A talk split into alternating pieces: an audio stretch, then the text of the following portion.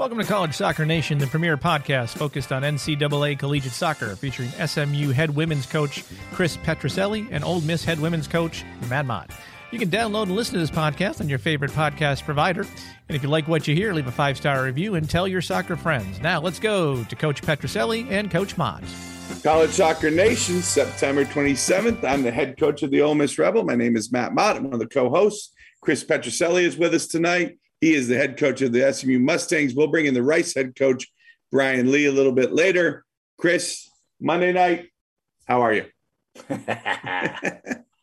There's no easy way to bring that in. I've tried and tried and tried.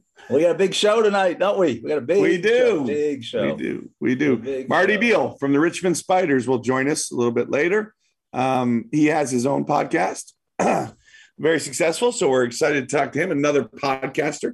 Yeah. And which is also exciting to me, Chris, is he actually listens to ours. So maybe one of our first ever guests that actually listens to us There's one. So there's one. There's before one out there. before we interview him. After we interview him, some of them listen, some of them don't. But but anyway, And I like the Um, Power Five. I like the Power yeah, Five. Power Five, Chris's idea, top duos. Mhm. So it can be anything. It can be food. It can be people. It can be whatever. Right? Top Yeah. duos. Right? top duos. I'm looking. I feel good about mine. Now I had, again, a, I and- had a list about ten. I'm uh, maybe we'll, we'll after we get through our, our five, we'll we'll look at some of the other ones that that were on the list. well, you know, you know the the top one probably that I didn't have because that's just kind of how I am. I'm sure you didn't have either. Is obviously it's Matt and Chris.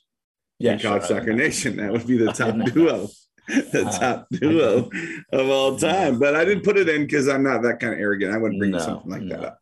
Now, the last few weeks, you've had uh, different topics that have got you riled up. Uh-huh. Right? You've had a couple of things, and and I think I think College Soccer Nation likes angry Matt. I think they like when when Matt goes off a little bit. So I'm going to ask you, what has you riled up this week? Well, this is not a weekly segment. Typically, nothing gets me too fired up. Um, you know, it's like don't underestimate my kindness for weakness is something that always fires me up. If someone kind of goes that way.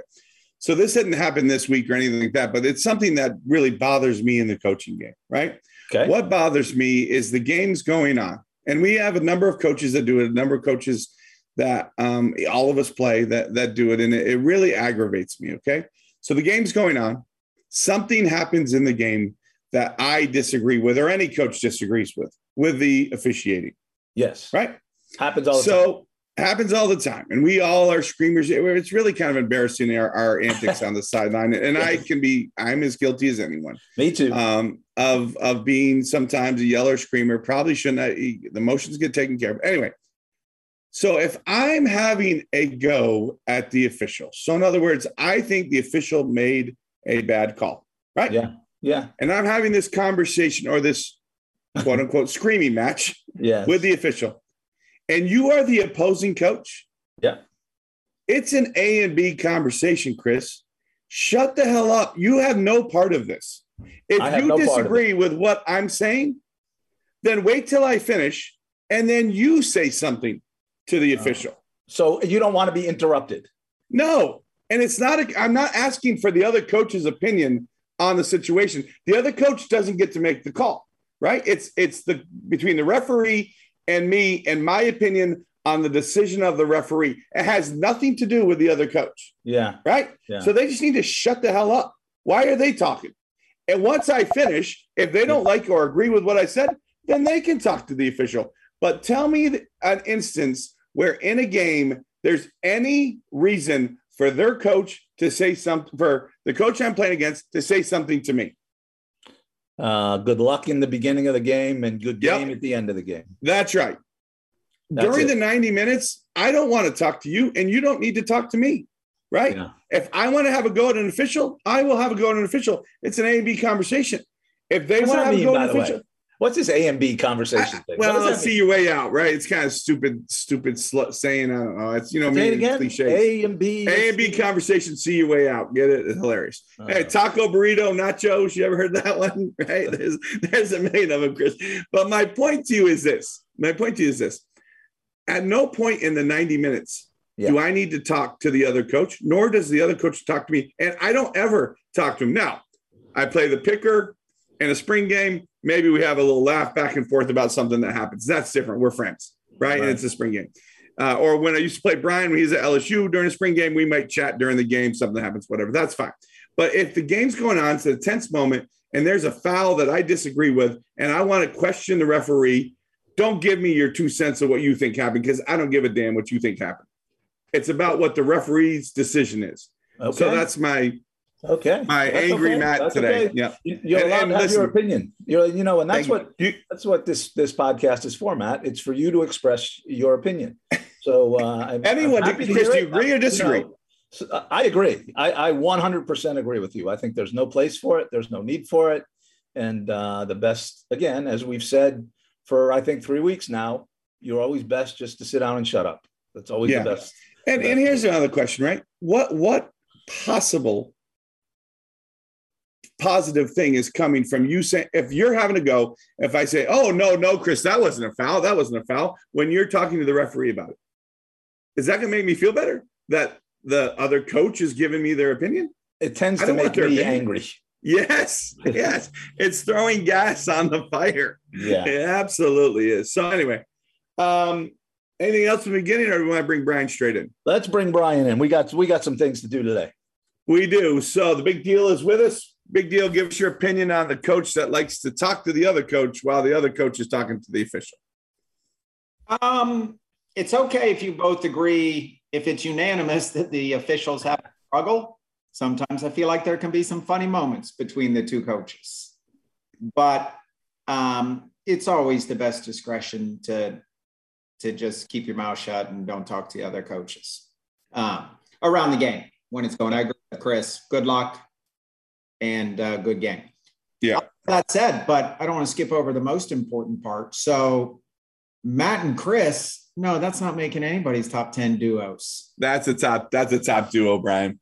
Rico and Marty. Oh, you're right. Top duo, right? Dang there. it. That's on me. Yeah, that's that on me. Does, that's, yeah, that that's does. on me, Chris. That's on me. Totally different scenario. Totally. Yeah. totally. Good point. Good point. All right, let's go over some uh, big results from the week. A lot of good games, a lot of uh, a lot of things happening. Teams in conference play upsets, all kinds of things going on. So here we go. North Carolina two, Virginia Tech two. So Virginia Tech goes to North Carolina and gets the draw. The Ole Miss Rebels with a big win against LSU 2 0. Congratulations, Matt. Thank you. Uh, Memphis takes a big step in the American with a two to one win against UCF. Virginia beats Duke 1 0. UCLA and Oregon 0 0. A little bit of a surprising result there. Um, a bit of a shocker and uh, out on the West Coast, San Francisco 2, Santa Clara 0. Arkansas is rolling. They beat Ole Miss 4 1 on Sunday. Auburn with a big 3 0 win against Texas A&M. Georgia gives LSU their second loss of the weekend, 2 to 1. Michigan and Wisconsin in a Big Ten battle, 0 0. Baylor with a huge win in the Big 12, 2 to 1 over TCU. And Virginia Tech turns around on Sunday after the tie with Carolina on Thursday and ties Duke 1 1. And then finally, uh, Georgetown with a big win against Xavier 2 to 1. What do you think, Brian? I mean, I think there's a ton to unwrap there. You know, Virginia Tech's weekend. How often have we heard of a team going and play Duke, Carolina, and and get any points, much less points from both games? Um, the you know wake up call for LSU probably getting swept by Ole Miss fairly emphatically. And the Sunday game was just a great game. I watched that game up and back. Could have five five, entertaining stuff. Baylor, you know, we kind of started to tab them as that win over SMU looks pretty good right now. And the draw with Wisconsin and to go in, it wasn't just TCU on Sunday. They beat Oklahoma away on Thursday or Oklahoma State, sorry, right. Thursday. Baylor looks like a, a Big 12 championship contender right now. Um, and then just a ton of upsets. I think you're going to see that every. We probably see it every year with the opening of conference play. Conference play is just a little bit different. If you got a young team, it can be trouble because um, they don't know it's going to turn it up a notch. But uh, overall, an exciting weekend. Last weekend was a little dull. A lot going on this weekend in college soccer. For sure, for sure. So we've uh, we've toyed with some different um, activities during this part of the show, and this week we're going to do what's more shocking. So mm. I'm going to uh, read you a statement, and you two can uh, debate, discuss, have your opinion on uh, what's more shocking. How's that? I like it. Let's right. like it. Like Let's it. go for it. you um, what's more shocking? In the Big Ten, Purdue at 3 and 0 at the top of the Big Ten, or Penn State at 0 and 3 at the bottom of the Big Ten? Ooh. Ooh. You lead that off, buddy. I'll go with the Boilermakers. Very impressive. I think that's uh, the most shocking part when you look at the quality of the Big Ten. And I've been banging the drum about Michigan and Penn State. We've talked about Rutgers. We've talked about uh, Wisconsin always. All of this teams, and no one's mentioned Purdue. And uh, and what a great start they're off to. So I'm going to go with Purdue as the what is it? The most shocking? Yes. Yeah. Here, here's what I think when I look at the Big Ten right now. If you watch Stranger Things, you know it's based on the Upside Down. So basically, I don't watch it. basically, the Big Ten. Oh, it's a great show, Matt. That's not right. Yeah, it's a show. I think my kids the, watch it. They're like, isn't that a kid show? They're like on no, Disney. It's, it, it's, about like the '80s. It's all ages. It's very Ted Lasso. Really? It's quite good. Okay. No, right. I've just I've just made your Jen's week. Start there you go. Yeah, we're looking for something. Yeah. But they've got the upside down, and the Big Ten is basically the upside down. I think if you look at Purdue, decent non-conference. It's hard to say how good Colorado is. They did beat Gonzaga along the way, but their wins are Iowa, Illinois, and Nebraska, possibly the bottom three teams in the league, all by a goal. So I'm going to go with Penn State just because they're Penn State. They did open Rutgers, Northwestern, Ohio State. Only truly shocking result there is Northwestern, but I mean, this is Penn State. I'd have to look back to see how many games they've lost in the Big Ten on a yearly basis. Have they lost three in the? I doubt it. Very often, and this yeah. West Virginia and Virginia. So in the non-conference, so no idea what's going on uh, there with Penn State right now. So I'm going to go Penn State. More shocking. Okay, good one. All right. Oh, oh, a little Brian Lee pat himself on the back. Good one. that, was Chris. that was Chris patting That was me saying it. That's what I'm saying. No, I'm saying he's pulling a Brian Lee. Oh, That's what okay. Brian Lee usually does. How good it is. It's his idea. All right. Here we go. UCLA with an RPI of 51 or Harvard with an RPI of four. UCLA at 8 0 1, Harvard at 7 0 1. What's more shocking? You want to go first, Brian? You want me to go first? I will go first on this one. Um, you know, UCLA has not played their normal top end schedule in the non conference. So their draw with Oregon was quite eye opening. And Harvard, I think we all know Harvard's got really good players. The win over Kansas was a pretty good clue that they were that they're good. Um, so I'm going to say more shocking that UCLA drew Oregon and it has any blemishes given the schedule they played. I'm not sure that's what Chris asked. Chris asked which one was more shocking that Harvard was at the top or UCLA was was in the 50s, which I understand the question. Chris Brown clearly didn't. Um, I would okay, say. Let, let, me finish. I will add a sentence. Oh, he's. Oh, okay. okay. That UCLA's RPI is 51. So, yes. And the idea so, is figure out the RPI. They know it. They do a little study on it when they're together, and they tell each other what to do. It's super smart. Come on, but they- seriously, they do. They they have a little class, do they?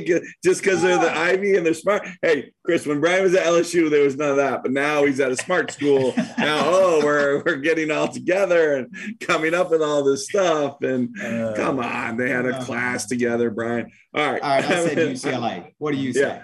I I I agree. Both of them are shocking, but more shocking to me is UCLA's at 51 at 8 8 0 and 1 or whatever they are. That that is surprising.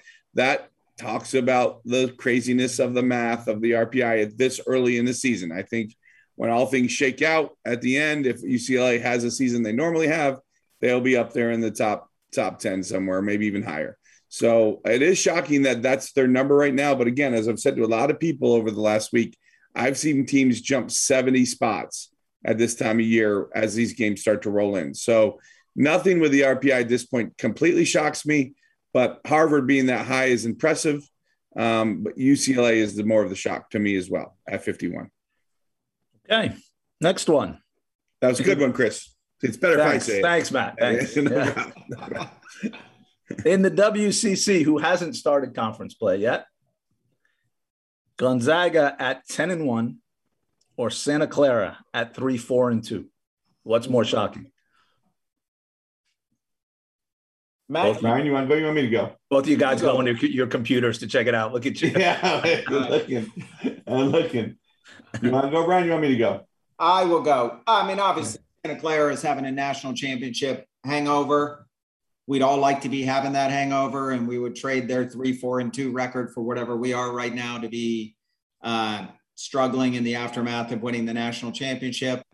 You know, pre pre San Francisco, their losses were to UCLA, Stanford, and Virginia, but they did Yeah. with Seattle. They drew Cal, and now they've got the loss to San Francisco, and we're halfway through the season. So Santa Clara, three, four, and two is more shocking to me. And Gonzaga, this has been coming. Very good, Brian. Yes, Thank it's you, nice. Uh, um, I I'm gonna go.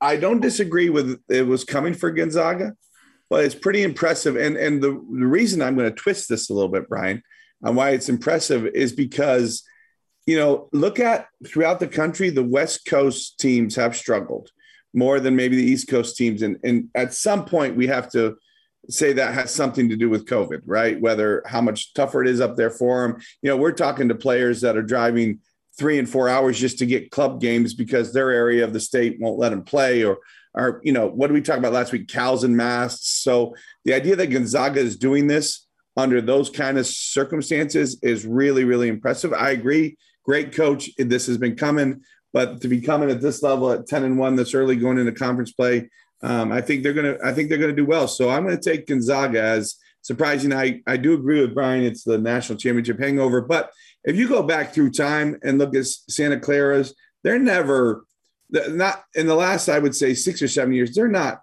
you know, seventeen and two uh, traditionally because they play such a hard schedule. They play one of the hardest schedules in the country. So to take a couple blemishes um, against Virginia and those kind of things is not that shocking. Although the San Francisco result would start to start to have you concerned a little bit. Well, Gonzaga plays BYU this week. What an interesting game that is. Yeah, yeah. That's fascinating. The only other thing I'd add to it is when Gonzaga played Georgia, they were more athletic. Yeah. Georgia play LSU on Sunday, and the best three or four athletes on the field played for Georgia. Just pure Yeah. Mm. athleticism, nothing to do with soccer. So Gonzaga, that is one really athletic mid-level team. You know, You want a side note, Chris? A little side Sure, teaser. Go ahead. oh, sure. Gonzaga's loss, Purdue. Mm, how Mm, and that? that interesting little nugget. And that little interesting little nugget I threw. And you know what else is interesting about that? That was after they played Georgia, so they had to come east, go to Georgia, then go up to Indiana. I mean, that's not an easy trip. It is not. Impressive. No. Impressive. Okay, next one. Um, in the Uh, SEC, is it more shocking, given what we know about Florida, that Florida is in third at 2-0 and 1, or that Texas A&M is 1 and 2 in the bottom four? Matt, you want to go first or second? I'll go first. I, I think um, what's more shocking?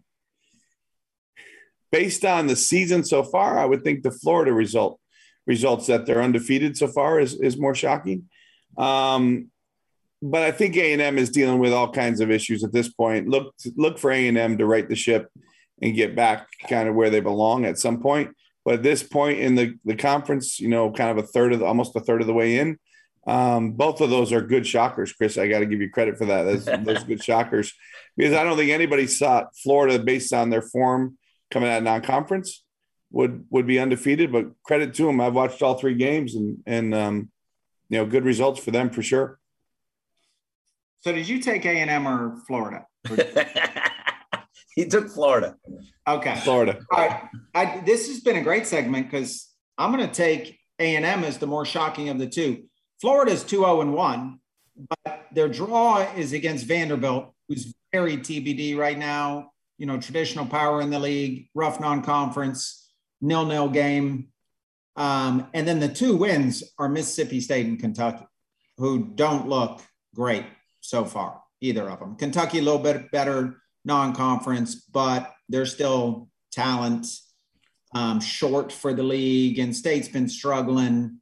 So, given the schedules, I'm going to go with A and M as the bigger shocker. Now they've got you know an injury crisis. They've struggled a little. You know they've had COVID issues where some of the best players haven't played a game or two, or especially this weekend, and then they've got a few long-term issues where if they don't get the kids back, A&M's in big trouble. Um, if they get their players back, they'll rise. Their schedule's pretty friendly. They'll be up in the top half of the SEC by the time it's over. But right now, for me, the bigger shocker because of schedule is is A&M. But to your point, Brian, you could make the argument that A and M had to play Arkansas and Auburn and Kentucky. Two their two losses could be the top two teams in the league at this point. I mean, Auburn's got two wins and their only losses to Tennessee. So I don't know. It's kind of the reverse answer to what what you said about Florida.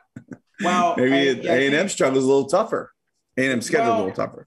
I think with A and M, it's a little bit behind the big number. The big number are the losses. The smaller number is they didn't have a shot on goal against Auburn. It's the first time since 2002. Look at those stats, Chris. Woo! Wow. Score if you You're have a bringing it large. Bringing it score if you have a large. shot on goal. So in 2002 against UCLA, I'm going to imagine UCLA was pretty good. And I think Auburn's having a great season. But do you think they're a Final Four contender? No offense, Hops, if you listen. You guys are very good. Sweet 16 would be great. Elite Eight would be even better. You're not making the Final Four. Yeah. Team's really good. And uh, Oh, God. funny, Matt. That's just Yeah. reality. Let's keep it real on College Soccer Nation. Yeah. That's what we do. That's what we're here think, for. But you know, uh, we're also here for preparation, Sure. Brian, That's and right. that is preparation. You didn't even know And- the question was coming. No, I didn't. 2002. That's That's a and- Jill Ellis team, I believe. I'm no mathematician, but that's almost 20 years. Yeah, I think I think Jill was the Impressive. coach at that time. They haven't scored a goal in 326 minutes. Oh, here we go with the stats. That's three and a half Stand it. games, four games. So, All right, come on, let's move on. I got some more. I got some more. So that can't be three and a half three and is a half A&M. games, Oh, Brian. They scored against more. Kentucky. They scored against Kentucky. They scored three goals against Kentucky I don't know. I just three games ago. Anyway, they had a non-conference game in between. They played. he's reading Texags, B. Uh, Chris, he's Yeah, reading yeah. Texags. Yeah, yeah. That's All right, not here we good. go. This one is, is based reports. on on conference winning percentage, right? So if we take all of the all of the uh, teams in the conference and we combine the winning percentage for the conference, okay? So is it more shocking that the overall winning percentage is higher in the Big East than it is in the SEC, or the overall winning percentage is higher in the American than it is in the Big 12? Oh, that's a good. Uh, look at look at look at look at this crap question. This is a crap question. This is toot the horn of the says it's a good question. AAC. AAC's greatest ever. Yeah, Brian. I knew Don't know if this was coming that. up, and I knew you, I knew you were going to get a little hurt. It's a bit much. It's a bit it. I knew, much. I knew I could do it. I knew I could Uh, get it Right all right. give me this question again. I'm a little confused on I, and I how the SEC sucks and the AAC is the greatest ever. I knew you were I'm going to struggle with this. Well, Here we go. what's your question? What don't you understand? The SEC is Start- not great because they have this little thing called the SEC Network, and we can watch the games. It's not the RPI that. So Hold on, Chris, give it to me again. the overall winning percentage is higher in the Overall winning percentage before conference play. Includes the games up till now. Well, if how does that work if we're all playing each other? It goes back to 500. It's basically non-conference. Still, Yeah. you're 500 once you get in the conference. Everybody, Sure. I think I said that. It mm-hmm. is, but the games now still count within it because people there are some teams that are still playing some non-conference games. Go ahead. Everybody isn't like the SEC, Matt. Everybody doesn't have the same Should schedule be. as the SEC. Should be. So the overall winning percentage is higher in the Big East than it is in the SEC. That's a that's a fact. And the other fact is it's higher in the American than it is in the Big 12. What is more shocking? That the Big East is higher in, than the SEC or that the American is higher than the Big 12? Matt, you want to go first or second? Yeah, I'll go first. Well, I think you look at the uh, the Big East has a little team there that's been to the Final Four here a couple times in Georgetown, right? And Xavier, they've got some good teams. So the thought that they've won a bunch of their non-conference games makes some sense.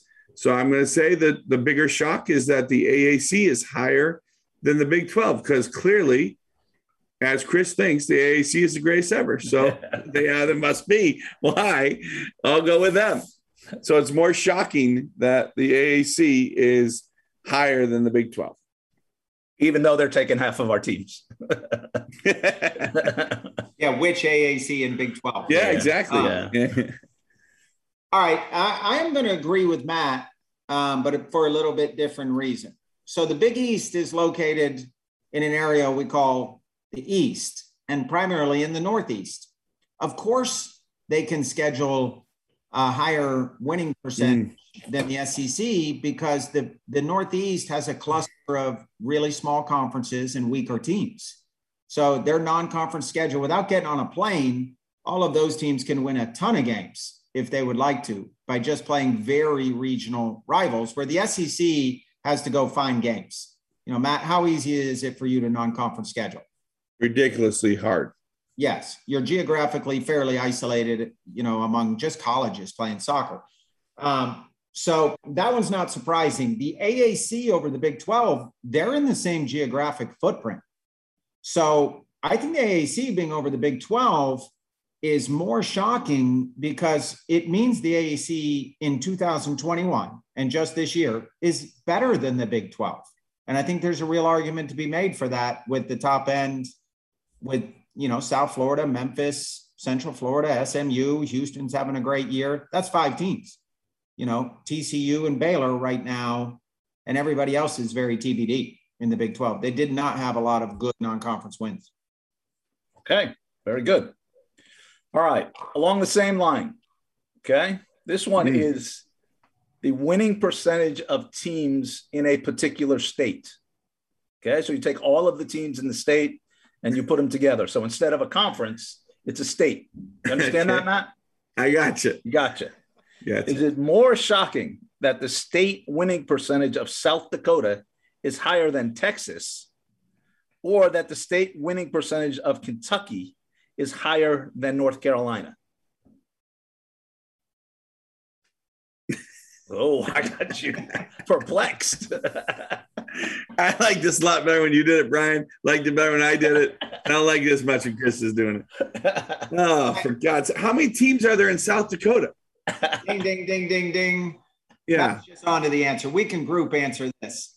Okay. Those two states don't have any teams. Right. By the nature of how many college teams there are in Texas and North Carolina, Right.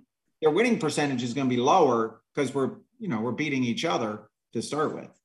That's that's a dud So which question. one is more Worst shocking? question of the three weeks we've Which done one this. is more shocking? I'm going to go. You mentioned South Dakota in a soccer question, so I'm going. whoever South Dakota was paired against. Who was, who was paired up with North Carolina? Kentucky. It's a little I'll shocking, go with- isn't it? Uh, I guess. I guess it's shocking. All Uh, right, you went deep more. dive into that one, Chris. Woo. All right, I got one more. One more. Okay. This is a big one. This is a big one. Oh, Okay. okay. Is it more shocking that Matt wore a hat yesterday that was too small for his head, or that Brian went with an outfit that did not that did not include any Lululemon products? Which was more shocking? in a game. Oh, I think it's I think it's clear. I think it's clear there are no hats that fit my head. so uh no, I didn't like that. I felt like I had a uh, whatever, but I had this hot looking right in the sun.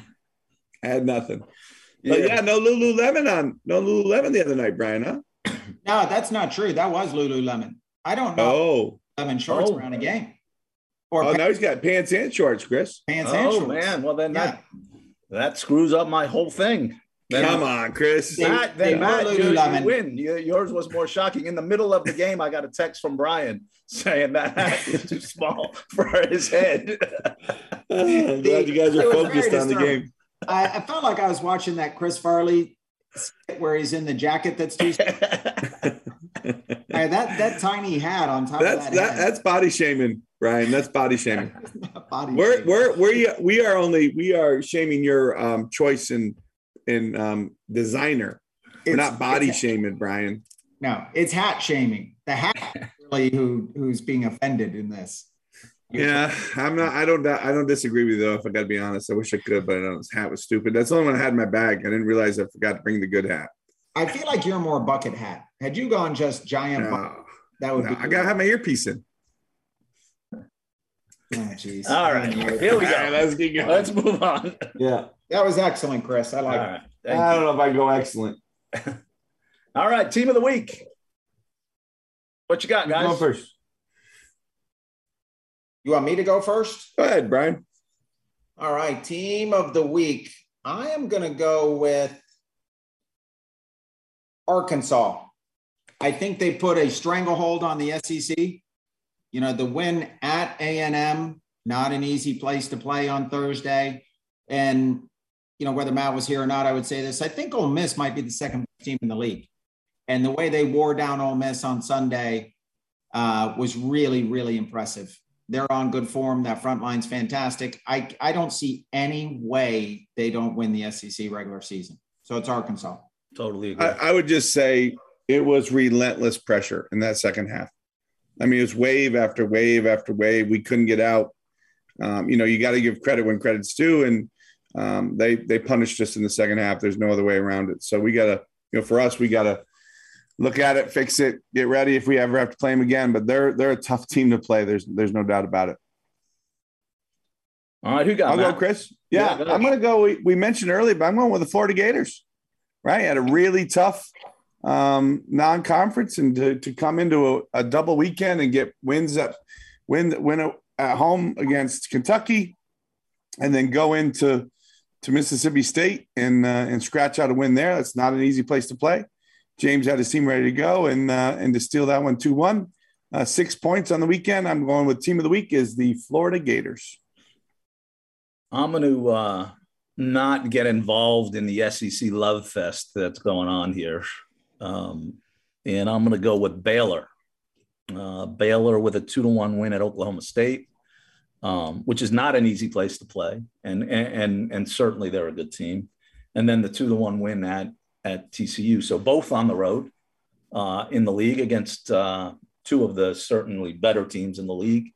Um, so a great week for Baylor and and Paul and his staff, and and uh, they're always a hard team to play. You know, they're always a, a difficult team to play. And we were talking about them today, saying, you know, Baylor's a team that could beat anybody.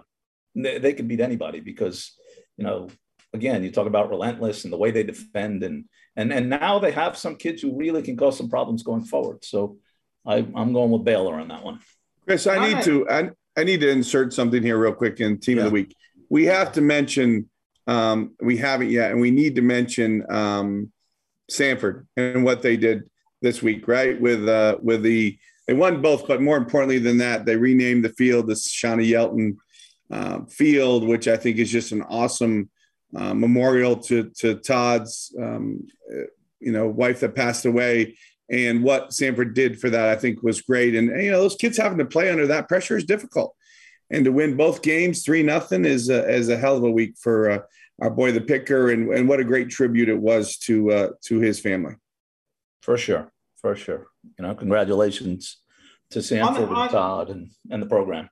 On that TCU game, so the Big 12 doesn't use goal line technology.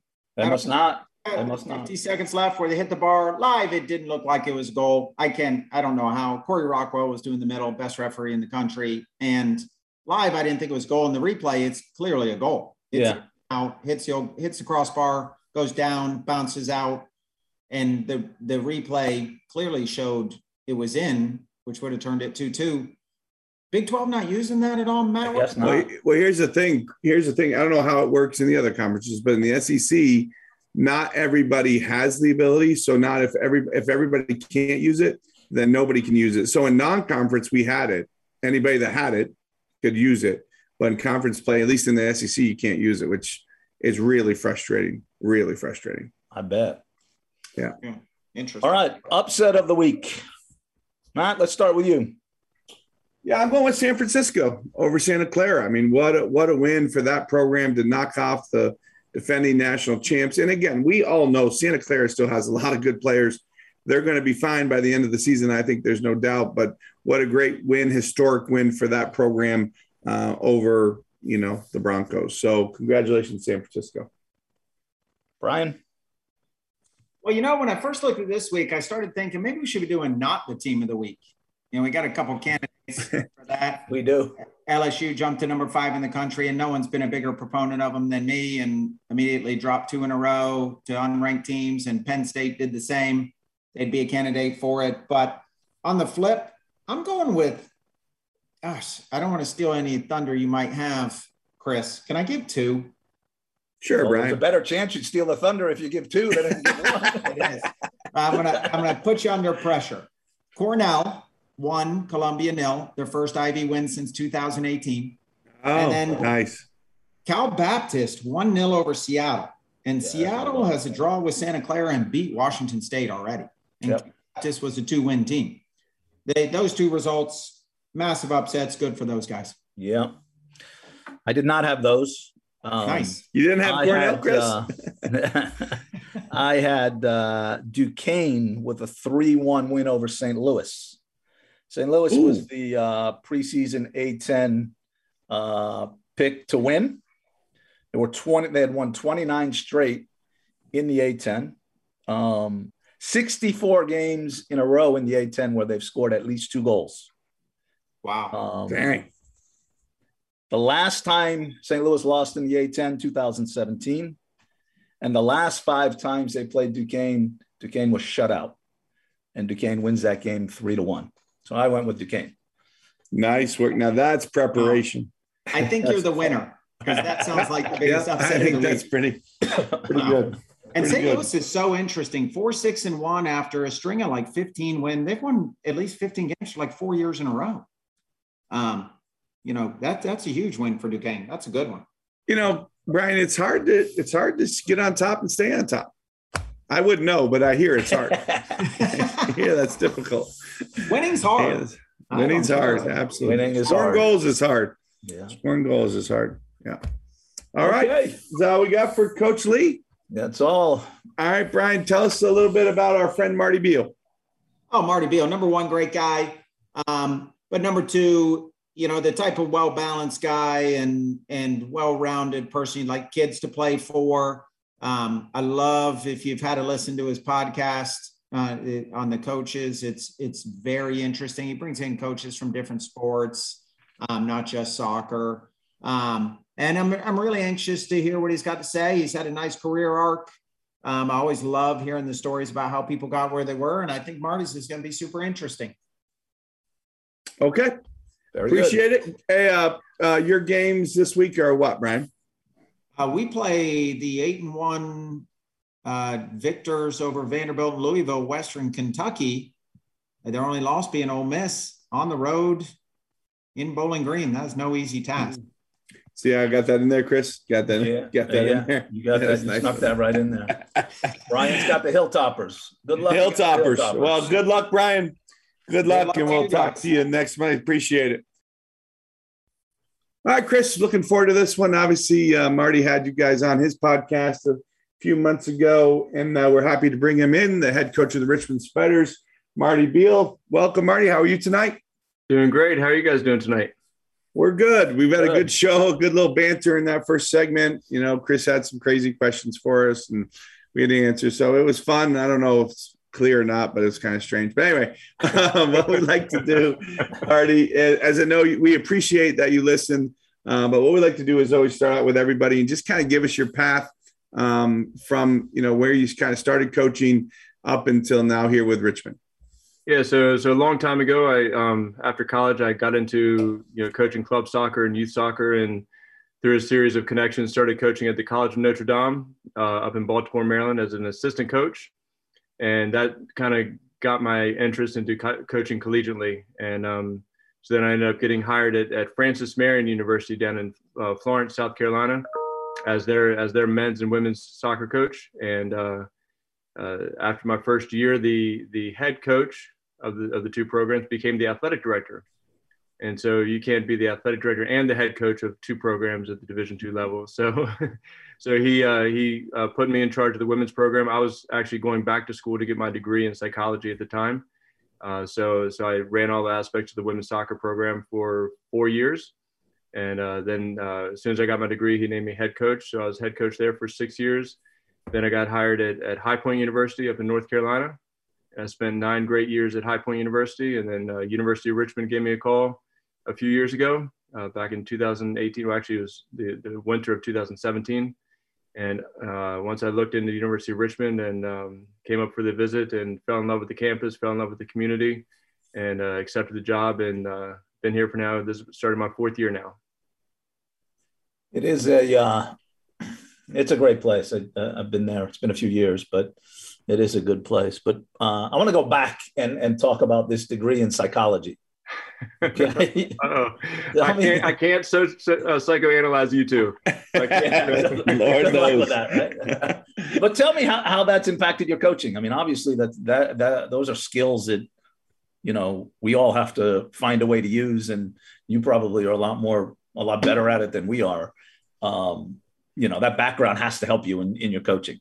Yeah, that, that's actually why I chose it because uh, I was, you know, went back to school and um, knowing that I wanted my career to be in coaching, I wanted to pick a, a degree that I felt would really help me uh, impact the kids that I communi- communicate and lead every single day. And and certainly psychology is it. And uh, there's there's every ounce of psychology used used every single day in training sessions and in meetings, being able to to listen to the student athletes when they come into, you know, talk about what's going on or talk about playing time, and to be able to just un- try to understand them and, and, understand where they are from their perspective. And uh, without a doubt, you know, using psychology to help understand, help me understand the athletes uh, has definitely helped every single day. And you know, we try and util- util- utilize the the mindset theory uh, every single day. You know, I I truly believe that where your mind goes, the body flows. And and if you don't take care of the mind, if you don't take care of uh, how you're thinking and how you're talking to yourself, then you're not going to perform well. And I think that's something that we probably talk about most uh, throughout the program.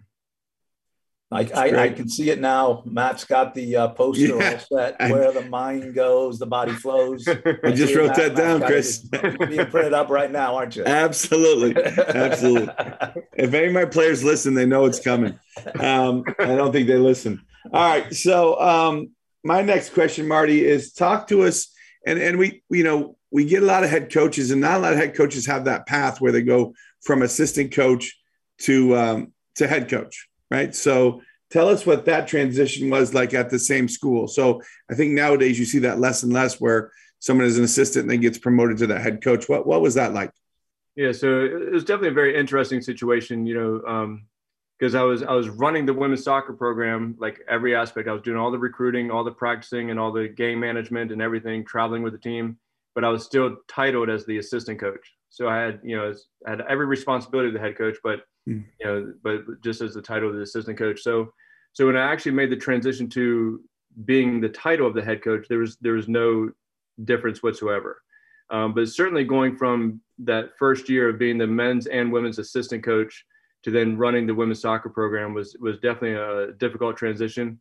Um, but it was one that that I, I relished every single day and, and took on the challenge. But you know, certainly coaching, you know, going from coaching men's, you know, highly, highly competitive Division two athletes. Uh, you know, these guys are, are grown men, and some of them are the same age as, as I was, if not older than me. And then going into you know transition to coaching the women, um, yeah, every single day was a challenge. Uh, you know, it's a different, different mindset of athlete that you're you're working with and trying to motivate to to get them to perform at their highest level. Um, so it's definitely a challenge, but uh, something that, that just through the process I just got better and better at. And yeah, thankfully I had good people around me, like uh, people like Randy Waldrum and people like uh, excuse me Robbie Church and, and Ralph Polson. You know, those are three guys that that I've leaned on from day one in my um, you know coaching career. Pretty good people. Pretty good people to have, Absolutely. to have around for sure. Um, during your time there at, at Francis Marion, you you transitioned from Division two to Division one, right? And I, I want to talk a, a little bit about. I want you to talk to me a little bit about not not not just you know not generally what it was like the, the tactical pieces of it. Like you know how did that have to how did that affect the way that you prepared your team tactically? Well you know being a division two we were you know a top 20 division two program and so we were very successful. And you know so during the spring we would play division one division one teams and, and have some success in those in those spring games. Um, but as you guys know the spring is a lot different than the fall. And and so when we transitioned to the division one level um, the first thing that, that i learned very quickly was how competitive players are every single day. Like every game is a battle, every minute of every game is a battle. And that was a, a big learning curve that our team had to to undertake. And um, you know, so tactically, it's just you know getting your team to be able to compete at a higher level. And then you know we had some pretty skilled players, so trying to pass the ball around these teams that had better athletes than us, that that competed harder than us.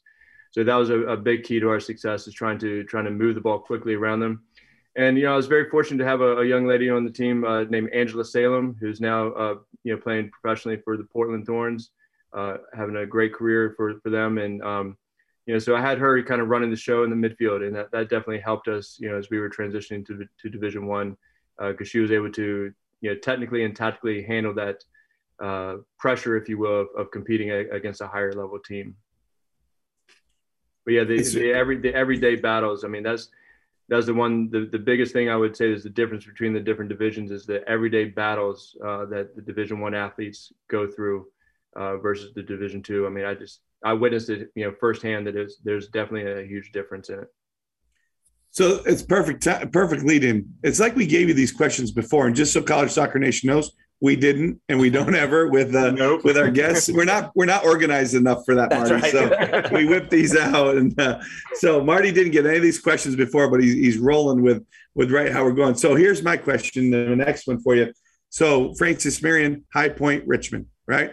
So um, uh, very good schools and programs um, that are in that mid-major group. So how have you seen over that time frame? Um, how has it gone for you with the kind of development of the Power Five um, or the autonomy schools. How has that changed, or what's that like for you? And and really, a follow up question to that, Marty, is in that area of the country, um, which is so talent laden with with great players um, and so many schools. What what's that like to to, to compete that? You know, I, am in Mississippi. We have three Division One schools, four maybe Division One schools in the whole state. Right, you are surrounded by uh, Division One schools everywhere. What, what, what's that like? It's a nightmare. it's, it's, an absolute nightmare trying to recruit kids that they're grown up like growing up in ACC country is basically the way, mm-hmm. I, way I call it is yeah at High Point you know you know we're surrounded by nothing but ACC schools and you know you see a talented player and, and their dream is playing for one of those ACC schools so, you know, so you're automatically fighting an uphill battle and coming to Richmond is the same thing. You know, you still have Virginia and Virginia Tech, and you got all these great schools around you. Um, so it's, it's, definitely a battle. Um, yeah, but I think at, the University of Richmond, you know, one of the differences is, you know, we have the academic piece that uh, that a lot of the, the female soccer players are really looking for. Um, yeah, so now it's our job as coaches is to find those top tier players who can compete at the the Power Five schools, those those big schools, uh, but maybe want a, a, smaller school environment and want a more intimate academic uh, environment. But but it's it's absolutely difficult. Um, you know, you have to essentially over recruit. You have to you know spend a lot more time you know casting a bigger net on on better players. You know, t- trying to see like who's going to go to those big schools and who's going to you know look at the the schools for the academic reasons. Um, so, but but definitely a challenge without a doubt.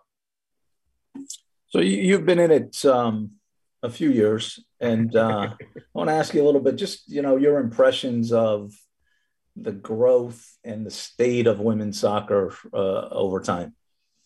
it's been fantastic. Uh, it's it's been really neat to to be a part of the process and to see it grow wh- while I'm coaching, and for me to to evolve as a coach as well throughout that process. You know, the the the soccer players are becoming faster and stronger, but they're also becoming more technical and more tactically aware. Uh, you know, we have more and more youth soccer players playing the game now, which means it's more competitive for everybody, which means everybody's just raising their game. And so even to the national stage, you know, the national players that are playing now are, are at a higher level than what they were, you know, 20 years ago, as far as from a, a technical and tactical perspective. You know, so that's been really neat to, to be a part of that process, but certainly the game is faster, so much faster. Um, you know, even coming to the University of Richmond and competing in the Atlantic 10 conference, you know the game is, is so much faster than what I've experienced in the past, and, and it's just the the growth of the game and the the athletes that are are playing the game are, are just you know like I said they're just faster. I know I keep using that phrase, but not yeah. just from a speed perspective, but also from a mind perspective. You know they think of the game faster. They're they're they have quicker feet, so they can control the ball better and they can move the ball better. Um, they have a better understanding of the game. Um, you know, so it's, it's, nothing against the, the players that I coached, you know, 20, 25 years ago when I first got into it, but just the game has evolved. The game has, has grown in, in, in, a, an enormous rate. And uh, it's been really cool to, to be a part of that process, like you guys, to, to see it grow around you as, as you're developing as well as a coach. Yeah, it's a great point. I like that. Um, all right, let's talk about your podcast, right? Conversations with a college coach, leaders in locker rooms. So, kind of where'd you get the idea to go with it? How's it going? And and and give us some thoughts on on your podcast. I know you had two slaps on it. Other than that, well, actually three if you count Todd, but no, just kidding. But um, but tell us about how that's gone, Marty. Yeah, so so during the pandemic, um, just you know, doing some reflection, you know, as as I think many of us did when you know we were we're kind of isolated and uh, you know quarantined to our houses and not allowed to not able to go do life that we experienced before, and so just a lot of self-reflection about what I was doing with my own life and what I wanted to continue to do with my life. And you know, uh, you know, Ralph Polson, one of my mentors, as I talked about before, you know, he he always talked to me about giving back to the coaching community, and the way that he gave back to the coaching community is through the United Soccer Coaches Association, through his time that he served, you know, on the board and as the president, and through coaching courses. And so I was just trying to figure out a way that I could do that as well. But at the same time, like I knew that I learned so much from conversations with college coaches, like sitting around at recruiting events and just going out to dinner and just bouncing off ideas. Hey, have you experienced this? Hey, what do you do about that? And um, so I just came up with the idea to to start a podcast and to start bringing in college coaches and start talking about the things that they experience from a leadership perspective, uh, you know, how they handle different situations. Um, and I was bringing in uh, coaches from all different sports to get all different perspectives because I think that we can all learn from you know, basketball coaches, lacrosse coaches, you know, field hockey coaches. You know, I don't think we have to only learn from soccer coaches. So, so that's that's where it started, and you know, brought in some some great guests and, and really learned a lot, and uh, I loved every minute of it. Uh, during this fall, I've decided uh, not to restart it during the fall, uh, but I will be taking it back up uh, in probably December, picking it up, and you know, I've got to get you back back on the back on there since since since you missed out on the first one. So, um, but yeah, uh, yeah just a way for me to kind of have these conversations with college coaches to um, help other younger coaches learn from us, learn from our experiences, and and just hear the ins and outs of the details of things that that we go through, so that they can learn from us, so they don't make the same mistakes that we made back in the day. Absolutely. yeah Well, so everybody knows, you know, Brian and I were were on an episode and Matt was invited as well, but he was too big time, so he, he didn't. That's not on. true. That's not so, true at all. Um, you know, he, he played the "I'm too big time." I, no, no, no, so. no, no, no. But uh, I certainly enjoyed it, and and uh, I've listened to a number of the different episodes that you have. Um, but then you know, you followed up after having Brian and I on. You followed up with Todd, the picker, right?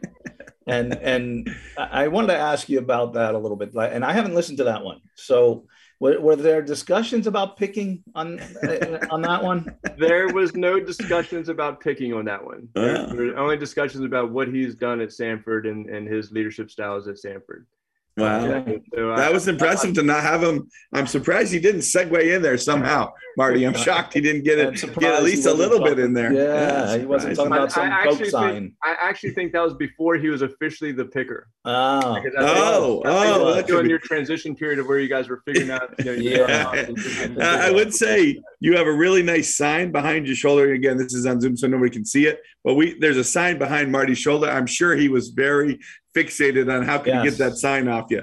he probably, he- he- yeah, and he tried to get it cheap for sure. yeah. It's actually, it's actually a nice gift from a former player. Oh, well, that's great. That's great. Yep. Yeah, that's great.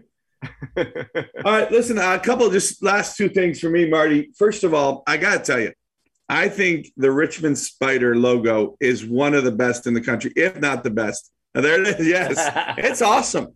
It really is awesome. Like that's kind of intimidating. It's kind of scary. Um, it's cool. I think it's really cool. the only really one in the country.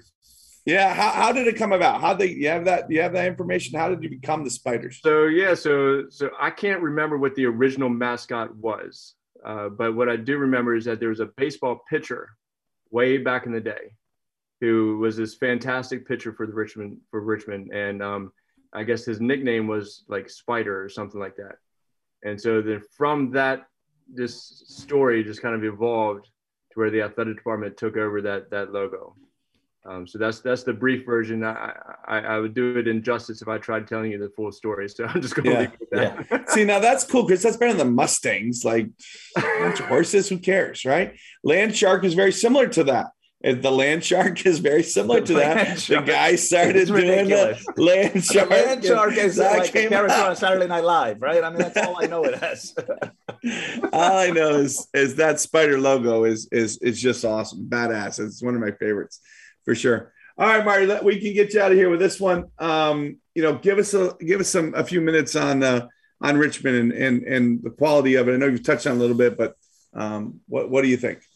Yeah, so so the University of Richmond is a special place, uh, high academic uh, standard, uh, high admission standard uh, to get in. Um, you know, it, it rivals the Ivies, and you know, so we're the southern version of the Ivies, and uh, located you know just outside the city of, of Richmond. So we're in the perfect spot to for recruits if they like the the urban lifestyle and they want to get into the city. We're five miles from that, but they want the the nature. We got the river and everything around them as well. Um, just a fantastic place. You know, 3,000 students, uh, so it's not a big school uh, in terms of like the, the student body, um, but it's a big feel. You know, the campus is really spread out and it, it is absolutely gorgeous. It's just, just a drop dead gorgeous school, great location. I'm very, very fortunate to work here. Um, you know, the program is getting better and better. You know, we're, we're getting in the, the right types of players that can compete in the Atlantic 10 conference, and that conference is highly competitive from top to bottom. There's, there's no easy game in there um, which is exciting. It's a challenge that I, I really enjoy every single day. Um, and it's, uh, it's something that our recruits are enjoying as well to, to commit, you know, to, to build this program to be one of the top teams in the Atlantic 10 conference. And so, so we're on the path, but we're not there yet. Uh, but we're, we're excited about the journey to get there. No doubt. Great, well, yeah, given Yeah, your history- absolutely, yeah, absolutely. given the history and, and the Yeah. success that you've had, I don't think anybody doubts that you'll get there. Yeah. Appreciate I it. love Richmond too. We fly in there. My brother lives just outside of Richmond. It's it's a great, great little area. Um, okay, we do have a we do have a um, offer for you, Marty. We would like to make you an official voter on the Power Five. So you know, if you see us, we we have some we have some voters. We have some official guys, and I, I would like to to bring you on if you'd like to. You see some of people tweet at it or whatever. Uh, but if you'd like to be an official voter, we would we would appreciate that. I would love that, but I just have to let you know your your your chicken thing from last week you know, would definitely just cost you the cost you the vote last week. Did it? Ah, see, I thought you liked the chicken. That's why I was asking you to be a voter. Marty, there's one every week. He comes up with one every week. Oh, I know. I thought that was a good one. Yeah, anyway. So, all right, good. Well, feel free to vote. We'd love for you to do it. Absolutely. Thanks for coming on, Marty. Thanks, Uh, Marty. great job. We appreciate Thanks it. Good luck. Appreciate it. Good. Take Yeah, care. good luck the rest Good of the luck to you. season. You too as well. Okay. All right, Chris, that was fun with Marty. Good guy, Yeah. doing a good job up there for sure, and Yes. appreciate him coming on. Um, all right, favorite duos. This is going to be. Uh, this was a good good pick. I'm happy with mine. Um, a little nervous, but I think I got some good.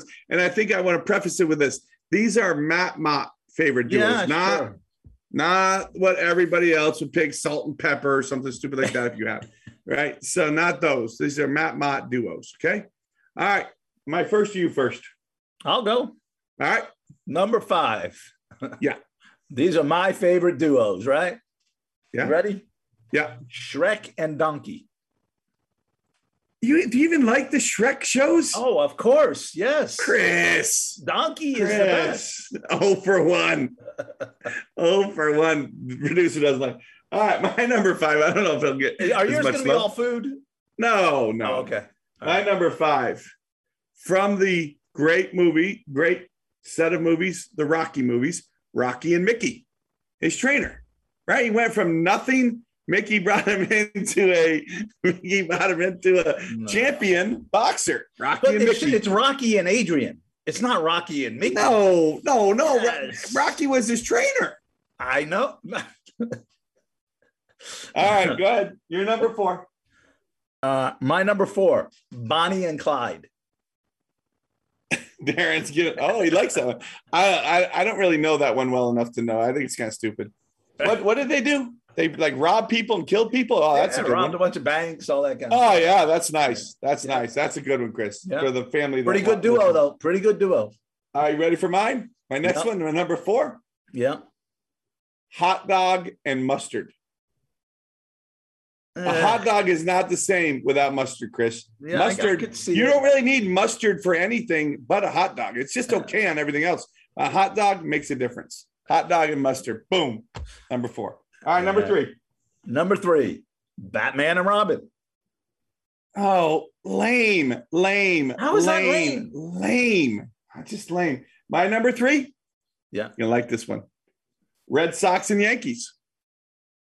No. What? Thumb No. down, Darren. Why? You can't have one. They're they're so Of much course better you can. Not together. a duo. This They're isn't. so this isn't. better together. This isn't top five rivalries.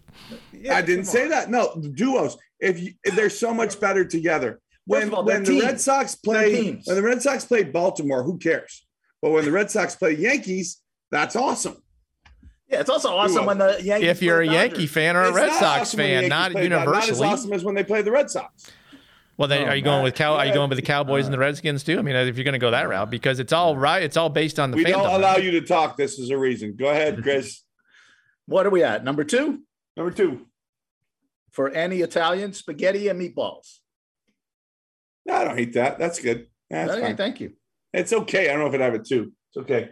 Am I number two, Yeah. Bruce Springsteen and the E Street Band. Let's go, Chris. Let's go. You know, you know, I got you No, there. Bruce does his That's own a good one. stuff. He does. he- Oh, Bruce and the E Street Band is a duo. band. Bruce and the E Street Band. Let's go. Let's go. That's a good one. You know it is. Darren gave it a thumbs up. All right. Here you go. You're number one. Number one, very Yeah. simple: peanut Yeah. butter and jelly. So boring, Chris. You're so you Not boring. You, you- Everybody you likes melt my skull. You melt my skull. How boring you are with this stuff. Everybody. that's Can you please be to creative? Is there not a creative bone in your body for the love of God? My number one. You ready? Yeah, this creative one. Yeah, I can't wait. Pizza and pepperoni. So much better together No, as a duo. no. Why are you shaking your head there? That's great. You can do pizza, pizza just with- cheese, you can do boring. pizza Pizza, with sausage. pepperoni, fantastic. Pizza with They- sausage. Pizza with What is the top with pizza? Is pepperoni pizza. Pepperoni it's just by pizza, not itself. as good. Pep, no. The, again, duo. Peanut butter by itself. Is that what you're saying? I like a peanut butter sandwich. unless you have the jelly. Either is pizza. Yeah, no. No, yeah, you're you know, because right. I've had 10,000 slices of pizza with you. Every time we're together, we order pepperoni pizza. So I got a few other ones. I wrote a few other ones down. Okay. All right. Yeah. Well, I did write salt and pepper, but you hammered that one, so that was no good. Um, course movies you did. and popcorn. Ah, that's not bad. Okay. don't hate that. Yeah. How about Fred and Barney? Like that one. Okay. Those would have been better than peanut butter and jelly. Boring. Blues Brothers. Nah, that don't do a lot for me. Uh, all right, a couple food ones for you: bacon and eggs, Yeah, okay. Not as good as pizza and pepperoni. hamburger and fries. Yeah, good. Yeah. Good. Okay. See, here's the issue, here's the issue with pepperoni and pizza. It's a pepperoni pizza. It's not a duo. It's a single thing. Oh, No, it's not. I disagree. just- see, I disagree. disqualified. What's well, hold on, Darren. What's peanut butter and jelly then? What's peanut butter and jelly sandwich? Yeah, but you can have peanut butter by itself. You can have jelly by itself. You can have pizza by itself. You can have pepperoni by itself. But they're not pepperoni and pizza. It's not pepperoni pizza if it's pepperoni and it's pizza not, by it's itself. not pizza. It's not. It's still not peanut butter by itself. It's still jelly by itself. Peanut butter and jelly. No, I disagree. Disagree. Eh. Yeah, you're disagree. disqualified. Like All right, let's no, we're not either. Let's go, Chris. Five, five. Your top five are. Yes, my top five are number five, Shrek and Donkey. That was the best one. Ugh. Uh, four, Bonnie and Clyde. Three, Batman and Robin. Two, Spaghetti and Meatballs. Number one, Peanut Butter and Jelly. You're not even close. You're not. You're not. I don't even know how you did this. This was your kiss. All right, my five. Rocky and Mickey. Pulls at the heartstrings. Derek Leader. I did that for you. All right, number four. Hot dog and mustard. Fantastic. Boring, boring. Fantastic. Number three, Red Sox and Yankees, which is a good duo. When Doesn't they're playing each other, qualify. everybody loves. No, it's not. Number two, though, best one of all ten, Bruce and the E Street Band. Fantastic. You're, you're upset Doesn't- that you didn't come up with that. Yes, Doesn't it does. And number one, it's my duos, Chris. I don't like Bruce by himself and it then is- E Street it- by but it's not a duo. When they're together, they are a duo. No, they're not. How are they not? And then It's pizza like- and pepperoni, duo. Boom. Simon you and mix them Garfunkel together. Are, du- uh, are du- uh, a duo. What? Simon and Garfunkel are a duo. Bruce and the E Street Band are not a duo. What are They're they? a band. No, disagree. Well, we'll let the we'll let the voters hash it out for us. If you have thoughts or comments on this this portion of the podcast, please email mmott at, at olemiss.edu or cpetroselli at mail.smu.edu. Thank you. Oh. I don't know what he did there. Yeah. Yeah, here we go. Let's keep going. Okay. Here we go. This week. What are we looking forward to this week? Big, Big games, games. Chris. Yeah, Big games, Matt. Who we got. Arizona State and USC. Baylor, Texas Tech. Yeah, Cal and Oregon. yeah, Purdue and Michigan. That's a big one, right? that is big, Yeah. big, big. Yep. How about SMU and UCF? yeah. I like that one. That's a Yeah. tasty little nugget, as we call it. Yeah, Uh, Wisconsin and Penn State. See if Penn State can right the ship. yeah. South Carolina and Auburn. Very interesting. Uh, Gonzaga, BYU. We talked about that one earlier. Yeah, Uh, Brian at Rice with a big game against Western Kentucky. yeah. Georgia and Arkansas. And I think probably the uh, the biggest one, top five matchup, uh, North Carolina and Virginia. What do you like? Give me a prediction. North Carolina, Virginia. Who you like? I'm going to go with uh, Virginia in that one. I think Yeah, wow. got uh, a- lot of quality to them, a lot of quality. Where's it at? I don't know. Hmm. I don't know. All right. Well, we've got we've got one game weekend. I'm looking forward to that, Chris, getting our team ready for one game. We go to Florida. So that will be good. We get a kind of a week of training, which we haven't had since really preseason. Yeah. We've been knocking two games out a week. So excited to get back to it, get back to work. One game Um, weeks are fantastic, aren't they? Yeah, I know. If we could, you know, if we knew somebody that was ahead of the coaches committee of the USC would be really good to maybe start to work on that. Yeah, the pick. Yeah. Um, I'm sorry, the big deal. The big, Big deal, deal. Could, could make that happen, but He ain't so big. we, Yeah. we got to get him moving. All right, Chris, good show tonight. That was a fun segment. Segment two, I thought uh, Marty was really fun to talk to. Enjoy listening to him. A very heated Power Five will be interesting. It's nice we didn't com- we didn't actually um, um, have the same ones in any of them, so that was fine. See what the voters say. Um, oh, the producer says that's at UNC. Still taking Virginia. Still taking Virginia. I'll take UNC. All right. Good luck to everybody uh, out playing. The coaches that are listening. Good luck in your games. College Soccer Nation appreciate you listen listening. And on Monday, this College Soccer Nation is out. If you have questions for Coach Petroselli or Coach Mott, you can reach them at cpetroselli at mail.smu.edu or mmott at olemiss.edu. College Soccer Nation is presented by DJM Productions and available on all your fine podcast outlets. Download it, give a review, tell a friend.